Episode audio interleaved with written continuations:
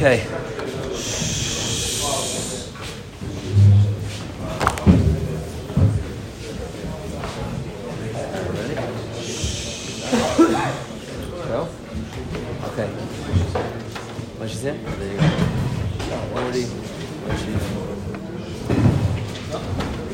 Okay, so we're going to talk today about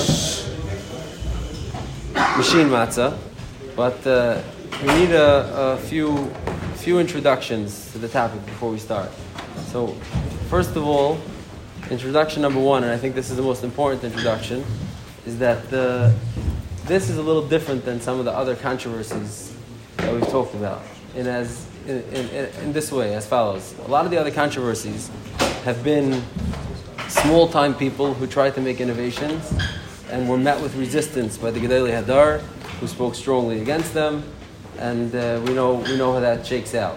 What's unique about this machlekes is that on both sides is truly, truly Gedolei Hador, the, the biggest of the big, and they, the, the fight became extremely heated, and they spoke very passionately and personally about each other. And uh, as we're going to read the chuvas and read their own words, I just want, I want to, that, that's the first takdama to keep in mind is that the people on both sides that we're talking about are mamish, the, the Gedolei Hador of the generation. Okay, so, so as follows. Originally, the Yemei Chazal, the way matzah was baked, was in every person's personal home before the Suda. A person and his wife would get together and they'd bake bread. They'd have matzah for the Suda like that. The Gemara in Psachim and Afkuf Tesvav and Beis brings a drasha that says Lechem Aini. So the Gemara has a few interpretations of what the drasha of lechem ani is, and the third one of them is ma ani uh, Uh, whom ishte mishager v'hu af matzah ishte mishager v'hu which means ma ani who cannot afford to buy bread from a different baker and can't afford to have a staff on hand. So he's busy stoking the flames of the fire and his wife is baking. So too matzah should be done in that manner where the ani is stoking, the, the, the individual is stoking the flames of the fire and his wife is baking. So it implies to us clearly that the baking that was done, the chazal, the matzah that was baked, was not a, an industrial matzah bakery that was pumping out matzah for many people. Every family on their own would bake their little matzahs at home, and uh, that might be better or worse than a bakery, but that's how it was done. For better, for, for better or for worse, that's how it was done. Now, Rashi, Rashi, uh, the Rashbam, I'm sorry, Afanor in the Gemara says that the reason why ani mishager was because you needed the fire to be intensely hot, like we know about matzah. If the fire is not intensely hot, it could come to be chametz. So the ani had to be focused and keep stoking the flames to make sure it's intensely hot. That's the Rashbam learns it. So he learns it was a technical, practical matter that you needed to have all these contributors, all the participation in getting the matzah baked over there. Other Rishonim learn that the reason is because the person's supposed to involve himself in Afiyas matzah. And from there, the Rosh, who, who is much later on, says even if one could bake in a bakery with helpers, you, the, the, the person, should stand on top of them and instruct them and make sure that you're involved in it. Out this din of ani of ani mishaga So what we see from the Rosh is that already in the Rosh's time, matzah had moved out of the home kitchen and already had come to some sort of structured, organized matzah bakery situation. And the Rosh is saying, Afal Pikein, take the din from the Zman of the Gemara and apply it somehow to to our times. So we have, just to chart the course, Bisman Chazal, matzah was done, Haimish Gebacht, at home, everyone made it themselves. And by the time of the Rishonim, Kufas Rishonim, we start seeing different innovations, different gzeras, different rules to help, to aid with the halachas of matzah baking, which implies to us clearly that matzah baking was done in a more organized fashion in a bakery. If anyone's been to matzah bakery, the, the, that big bar that they use to, to knead it with, to make it easier, that's an invention that the Meiri discusses. Meiri is about 850 years ago. The Meiri discusses the invention of the bar and how, what to make it out of, how to use it. So that we already start seeing the, the matzah bakery environment being created around that kufa. So now, so just that's that's that's facts and just how, how it developed. Now let's talk about the issues that could arise in a matzah bakery. So there's many many gemaras, and each one leads to like uh, another different din, and a lot of them will be relevant to the back and forth of the different paiskim over here where they would discuss machine matzah. So let me just uh, share a few of them just so we have some of the relevant information on the table in front of us as we go to the talk about it. Just for example, there's a din everyone knows matzah needs mayim shalom.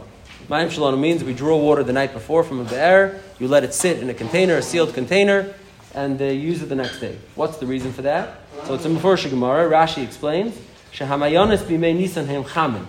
Well water during the tkuf of Nisan are, are warm, they're hot. And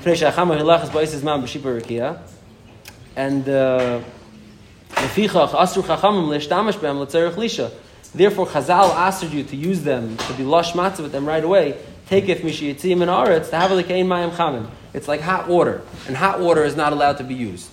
For example, so you see one din that that temperature control is very important. We're looking for temperature control in every ingredient that's going into the bowl. We don't want anything too hot because too hot alters the metrics of, of, of when something turns chametz. Another example is uh, there's a shear. The, the din is that you're not allowed to be oif matzah Akapanim Medina de Gemara, one cannot be oif matzah in a batch that's bigger than the shear of challah. The shear that's required to be mafresh challah on is 43 and a half bayim, which is give or take five pounds, let's say, in today's amounts. And the din, the Gemara says, and the Shulchan Aruch Paskins like that, you can't make a batch of, of matzah that's bigger than the shear challah. What's the reason?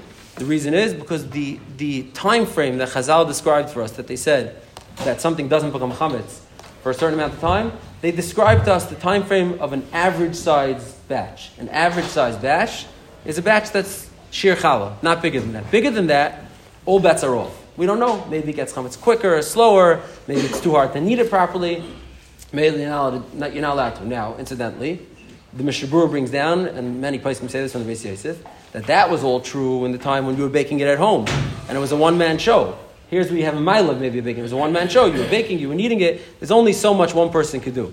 But if you're baking it in a bakery and there's lots of Izrim and there's tons of helpers and there's a big staff, so then Shir Challah goes out the window. And this is how the Mishabur brings down that uh, Lemaisa, he says, um, Be'ikr din ze biyamenu, he says, L'daitem le'chashishu chacham b'zeh rak biyameyim she'adam ha'yalash va'irach. Chazal were only chayshish for this amount when a person himself was kneading and, and doing it in his house. But, but uh, and because a person can only do so much, he says, they didn't have yet this innovation, this, this press that we use to, to knead it. Uh, it would sit around for a long time. Their ovens were small. You couldn't get 100 matzahs into the oven at one shot. So, because of the slowing of the process and because it wasn't so simple, so there was a, a, a gzera, Chazal said, you can't bake anything bigger than, than that size. Bismanei knew that it's a bakery. You have a cooler. That you could bake even bigger sized doughs because we're able to handle them better and we could, we could think. Now, the, for example, the sheer mill, let's say. The din, everybody's familiar that matzah becomes, becomes chametz in 18 minutes. That's a Gemara. The Gemara says that as a standard, matzah is in 18 minutes. It says the Gemara, if it's too hot or too cold, or the water's too hot or too cold, or the batch is too big or too small, then, then that, that's out the window. So meaning there's so many variables and so many um, chumras in Shahiyah that Chazal, it's, it's Gemara, Gemara, Gemara that Chazal are busy with. The, the main weak point, the main point that needs shmira by matzah is that it shouldn't be shaya and become chametz. You shouldn't leave it untouched and it become chametz. And every variable that's different than from exactly the way Chazal prescribed, we say all bets are off. We don't know. And each one of these gemaras is something that becomes relevant that Poiskin Shtolzu later on in the fight about machine matzah. Additionally, one more uh, in, important nakuda is that um, is that there's a, a big machlekes apaiskim if the din is that, that you have to have 18 minutes of sitting untouched for it to be chametz. Meikar din, if the matzah sits for 18 minutes untouched, it's chametz. But if it sits for 17 minutes and, and 30 seconds, it's not chametz. Now, what's the halacha if you you need it, then you let it sit for five minutes, you roll it out, you let it sit for five minutes, and then you put it in the oven. So do we say that uh, the shehiyas am starf zelazeh? That the different weightings that you're doing at different kufas, you know, it adds up, and in the event there'd be 18 minutes or not. Now meikar din we paskin that a shehiyah that is followed by a proper avodah of the dough, meaning if you're shayah for, for 17 minutes and then you really need that dough out again for real, you know, a real kneading it out, not just touching it. You knead it out properly. So says the Trumas Hadeshen, the shehiyah is bottled. The clock restarts. You have another 18 minutes. You can put it down and wait another 18 minutes before it will become chametz. Now say the paiskim, that's all good, no variables. If you have controlled temperature and controlled size, but if you have any one of the variables off and things are not how they're supposed to be, it's too hot, it's too cold, it's too warm, then maybe it becomes chametz right away. Just like we find there's a Rosh that says that if you're shoya the matzah at the mouth of the oven, If you leave the matzah too close to the oven, then the shahiyah is instant. Then it goes right away. We find another shita that says, but after you roll it out, after all that work is done to it, if you shaya, it becomes chametz right away. So I'm, I'm not trying to give a shlemistic uh, like overview of shahiyah and when it's us and when it's not us or hilchas shahiyah. I'm just trying to give a little bit of the pertinent background information that's going to become relevant in all the chuvas. Okay, that is hakdama number two. Now, hakdama number three is. Uh, is as follows. Let's do it this way. Akdama number three is as follows. So, Akdama number three is like this: that so matzah bakeries we're seeing was an innovation on their own, meaning the way matzah was done b'mei Chazal when Klal Yisrael left the Midbar all the way through the Zman Gemara was personal in your home. Matzah was baked by a staff of a husband and wife. Maybe if they had some children, they helped out. It was a small operation. Now there was a big innovation, the B'mei Rishonim, matzah bakery. You could bake with helpers, you could bake much more, the whole town could bake at once. That's an innovation. That's innovation number one. Now, at a certain point later on down the line, that innovation became uh, a big chesaron. Because imagine uh, a tiny matzah bakery from Shtetl in Europe that had an oven inside of it that was boiling hot, and you had people of varying levels of frumkeit bustling around and doing this job and that job, and it was a tiny tzafuf room, and you'll read different dayanim from different kehilas in their in their Shabbos Agadol drushes. It was like a favorite topic to hit. It was like that the matzah bakeries are totally out of whack. It's, this is not good. And, and, and I read a few different like uh, dayanim in their drushes giving speeches like describing the, the, the terrible situation. One guy says like, I came into the room full of hustle and bustle and shmuzerai you couldn't tell they were Isaac in a mitzvah at all. There's a boiling hot oven in the, in, in, the, in the corner over there. It's barely comfortable to be there. The people are passing things around the table. Who even knows what they have in their pockets? I don't know if these people are from. Another one writes that he saw one of the workers on the, on the rolling line take out a sandwich between shift to shift and eat a little bit. It was so frenetic and so, so busy that he couldn't have lunch. He took his lunch, he brought lunch to go, he took lunch out of his pocket, he ate it on the line. Says, I saw the guy eating a bagel while he's baking matzah practically and. So this starts like in the 16 and 1700s and even the 1800s. You find Grace Rabbanim who are very, very bothered by the common practice of matzah bakeries and are like start critiquing it. Like Kach that the Baruch Tam, the, I think that's the Leipniker Rav, a Rav in Poland, writes, and he writes, he's before machine matzah, he dies in the early 1800s, he writes, Halavai that it, was the beginning of the Industrial Revolution, you know, machines were coming out for everything, and the world was moving at a, at a, at a very quick pace. Leipniger Rav writes, Halavai that someone should invent a machine that could take out all these uh, archi and people in the, in the matzah bakery who are not behaving, and the machine could bake matzah for us. This is what the Leipniger Rav writes, the Baruch Tam writes. Now he uh, never him that that could actually be, and what would arise from that. But he writes that as like his wish list, like Halavai there could be such a machine that would bake us matzahs. So, so with that in mind, you have to realize that when the machine matzah innovation arose on the scene, there were many people who looked at it as a, as a massive takana a huge innovation like Baruch Hashem, finally we could put away all the problematic issues with the matzah bakery, all the environment and all the shahiyas that are happening, and it's too hot, and it's not controlled, and it's not the way Chazal described, and the people aren't from, and they're bringing chametz on the floor. It was looked at as a huge innovation. Like, Baruch Hashem, we're finally out of that zone, and we could harness the Industrial Revolution to finally get matzahs the way we're supposed to have them, the way they're kosher, the way they're supposed to be. So, so many gedolim, many grace mention looked at it that way, and they were excited. Not just like, it's like, okay, but the Evid, I'll, I'll, give a hash to this. It was, there was an excitement. On the side that mattered matzah bakery, there was a tremendous excitement. Now, on the side that answered it, there was a tremendous, tremendous uh, to it also, as, as we'll see. So now let's just talk about how it came to be. So in, in, the, in about 1838, give or take, a French Jew by the name of Isaac Singer invents the first machine matzah. Now just keep in mind, it's not a machine matzah that you... Uh, put the ingredients on one side and matzahs, baked matzahs come out on the other side. All it is is a hand roller attached to several rolling pins where you put the matzah through and it rolls it out into a flat sheet of dough. That's the entire thing.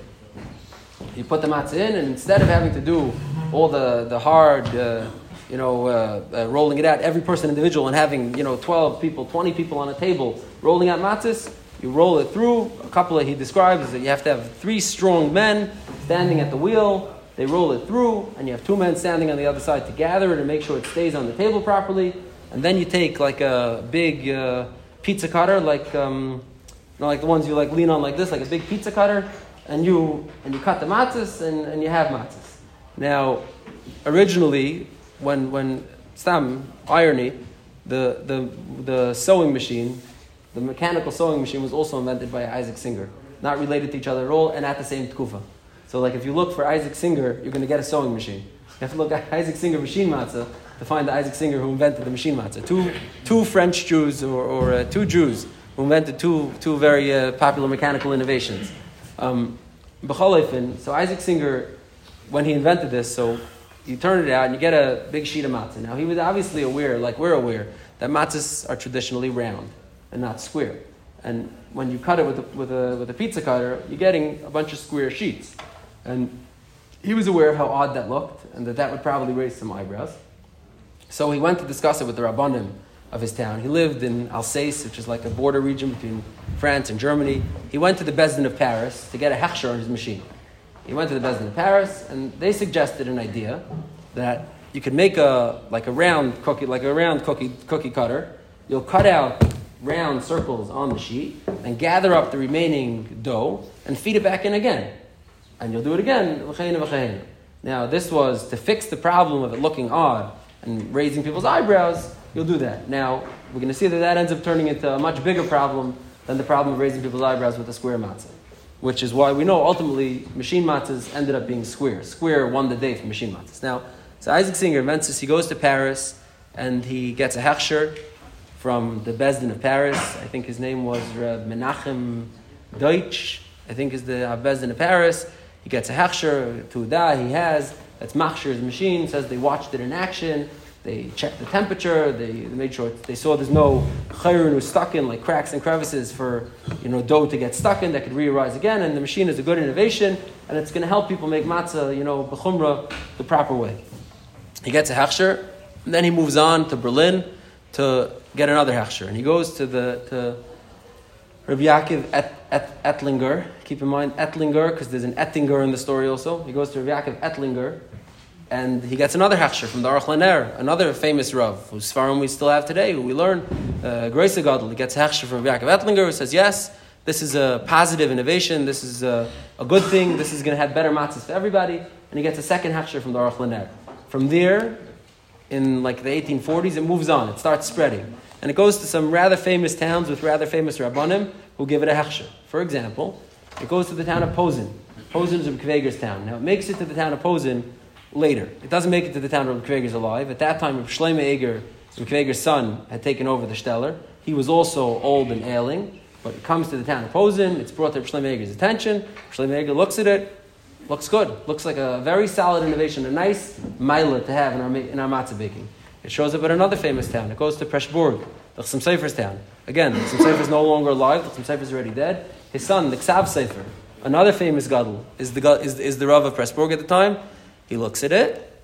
He has a little bit more hesitation because, you know, because he's part of the Chassam Sofer school of thought that new things are not, are not always the best things. And uh, he looks it over. He adds a list, and we have the list. It's about uh, five pages long of like instructions and chumras that the people operating the machine should be makbid on. It's written in, in uh, Yiddish Deutsch, which is like a combination of German and Yiddish. I cannot read it, but anyone who wants can try to read it where he adds like five pages of takanas and rules to the matzah baking with this machine. But again, he gives the hechsher. So now it's spread basically through France, through Germany, through Hungary. The machine became very, very popular over the 20 years and got hechsherim and haskamis from many, many great rabbanim. So where does the fight start? The fight starts when it arrives in Galicia. Now, Galicia in 1858 is part of the, it comes in 1858 to Galicia. Galicia at that time is part of the, the Austrian Empire still. And uh, that's where the fight starts. So just to give a little background, I just want to, it, it, comes to the town of Lvov, the town of, of Lemberg, which is the town where, where uh, the Shalom Meshiv of Yosef Shalom Natanzin is the Rav. Now, I just want to give a drop of background on the town, and this will help us understand how the fight develops the, the town of, of Lemberg is the biggest town, in biggest city in Galicia for the Jewish Kehillah. It has, 50, 60,000 Jews there. It's a very, very big Kehillah of Jews there. The Rav in the early 1800s was a famous Rav, the Yeshuas Yaakov. We have his Shuvas, we have his Svarim. The Yeshuas Yaakov, Rabbi Yaakov Orenstein was the Rav of, of, of um, Lvov. Now, in 1840, Rabbi Yaakov Orenstein, the, the Rav of Lvov, is Nifter. And at that time, the reform and the Haskalah had made its way to Lvov, to Galicia, and they start campaigning that a Rav in town has to be a college graduate.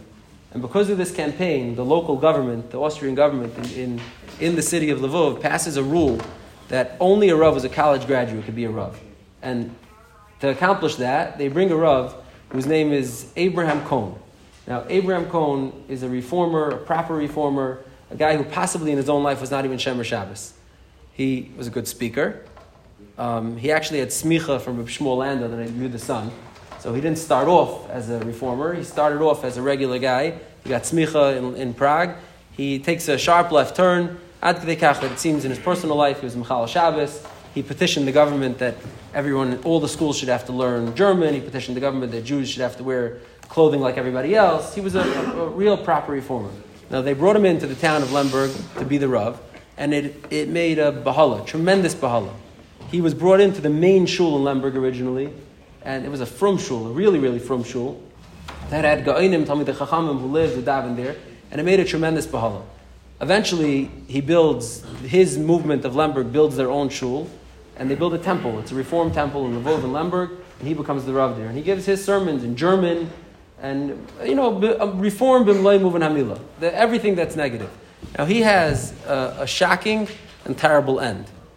In, in the mid, in the late 1840s, a young man by the name of Avram Ber Pilpul walks into his house one day during uh, lunch with a cigar in his mouth and tells the servant that he wants to light his cigar from the fire, from the kitchen fire. She says, Sure. He bends down to light his cigar from the fire, and with his other hand, he pours a vial of arsenic into the soup and he walks out. The, the Bear family, the, the Cohn family sits down for lunch an hour later and within, within a few minutes, the entire family is violently ill. They've, uh, they're violently ill, they're all in bed, they rush to get a doctor. Um, the doctor can't figure out what it is right away. Eventually, the, the first one, the, the, so, so all five, he had five, him, his wife, and five children. All seven of them are violently ill in bed. Within 24 hours, Abraham Cohn is dead of arsenic poisoning. He dies of arsenic poisoning and that's how they know it's arsenic, because they take his body and they test his blood, and they find high levels of arsenic in his stomach. His infant daughter, like a, a six month old daughter, who obviously was given to taste from the soup also, also dies. His four children and his wife survive. Now, it becomes a, it's a huge, it's a huge thing.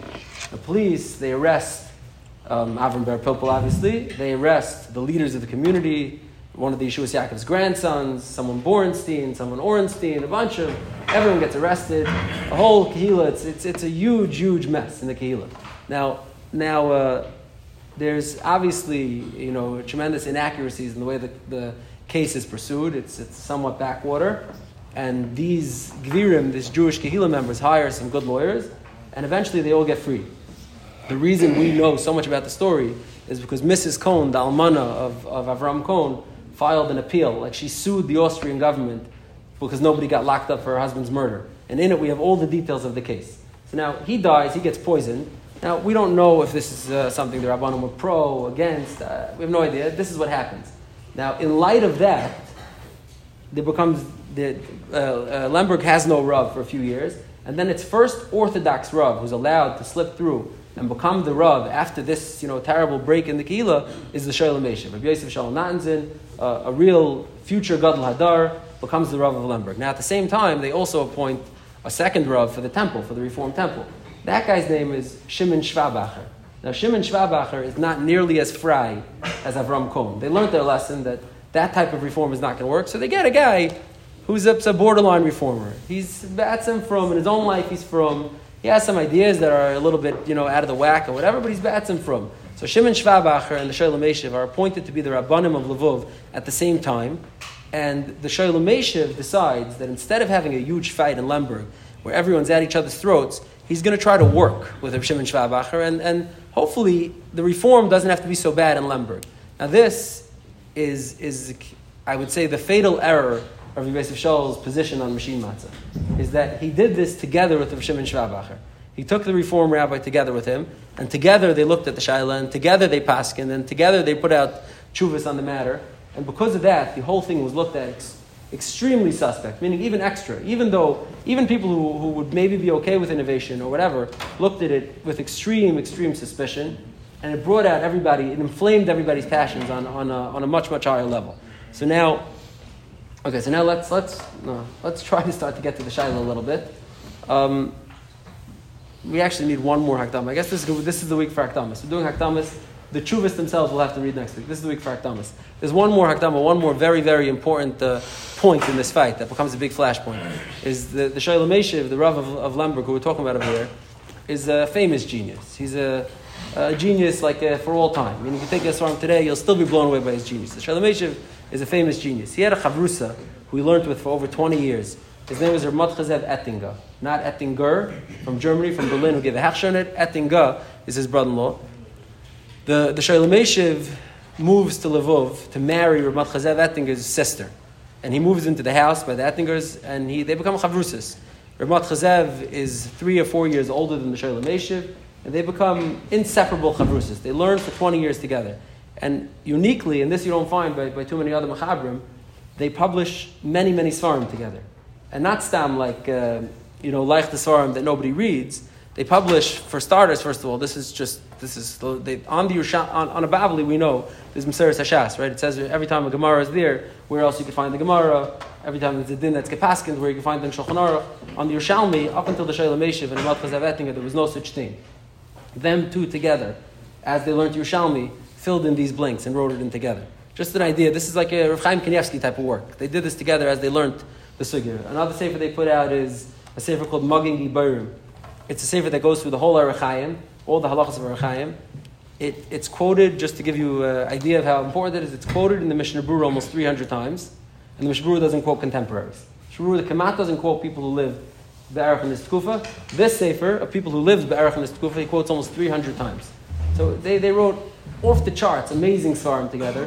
For example, they wrote a Sefer on, on, uh, on um.